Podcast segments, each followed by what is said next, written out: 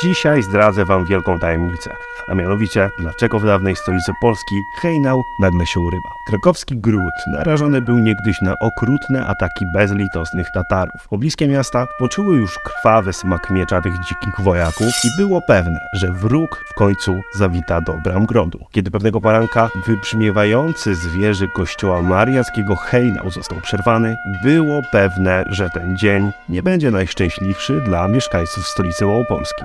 Legendy i klechty. Historia niekoniecznie na faktach. Kraków to drugie największe miasto w Polsce, które odwiedza corocznie 15 milionów turystów. Zobaczycie tutaj m.in.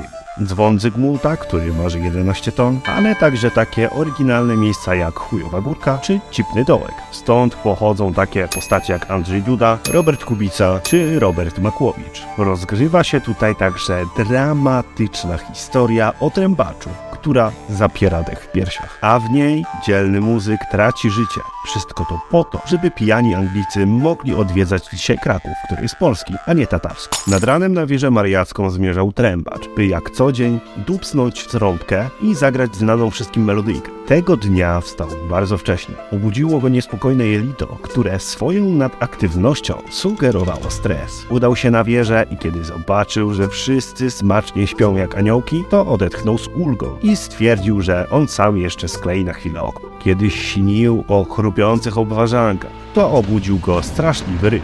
Ni to zwierzyna, ni to człowiek. Stwierdził, że może odbywa się dzisiaj bratobójczy mecz Krakowi oraz Wisły. Ale nie. Terminarz rozgrywek ekstra klasy przewidywał mecze wyjazdowe, więc miasto było wolne od patologii piłkarskiej. Wyjrzał za okno i dojrzał jeżdżących na koniach ciemnoskórych typów w dziwnych czapkach. To Tatarzy zaatakowali miasto. Od kilku dni mówiło się o dzikich przybyszach, którzy mogliby zaatakować i splądrować gród, ale nikt nie spodziewał się takiego porannego ciosu. Rano to się jajka z sosem tatarskim je, a nie walczy. Zaśmiał się duchu mężczyzna i szybko złapał za swoją trąbę. Tak, ja wiem, że niebezpiecznie blisko jajek jest ta trąba, ale no Cóż ja mogę zrobić? Trębacz wybiegł na wieżę kościoła i zaczął pospiesznie grać melodię, aby obudzić ludzi i zmobilizować ich do obrony. Ludzie obudzili się, ale nikt nie wiedział, co się dzieje i dlaczego ich lokalny muzyk w dzikim szale gra ciągle to samo. Podejrzewano, że musiało stać się coś niedobrego, albo że dalej leci z melanżem. W końcu jednak pojęli, że grozi im niebezpieczeństwo i chwycili za maczety.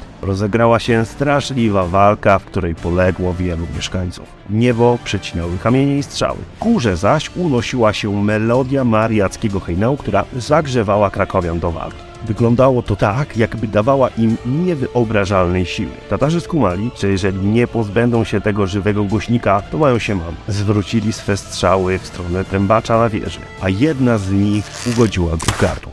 Hejnał w pewnym momencie został przerwany. Musicie wiedzieć, że wieża ma 239 schodków, więc no mógłby się chłopak zasapać, ale niestety nie tym razem. Choć trębacz zginął od tatarskiej strzały, to pamięć o jego bohaterskim czynie przetrwała przez wieki. Po dziś dzień na cztery strony świata wygrywany jest z wieży mariackiej Hejnał. Ten sam, który przed wiekami został przerwany. Ta historia nie ma dalszej kontynuacji, ale zachęcam was do posłuchania legendy o panu Twardowskim, czyli najsłynniejszym polskim magu, który jak się okazało naprawdę istniał, no i rezydował w Krakowie. Klikajcie w kartę, gdzieś się teraz pojawi właśnie na ekranie, no i zostawcie po sobie subskrypcję i komentarz z nazwą miejscowości, z której pochodzicie, a ja sprawdzę, czy macie jakieś fajne, ciekawe historie. Trzymajcie się, dobrego tygodnia, na razie, eno!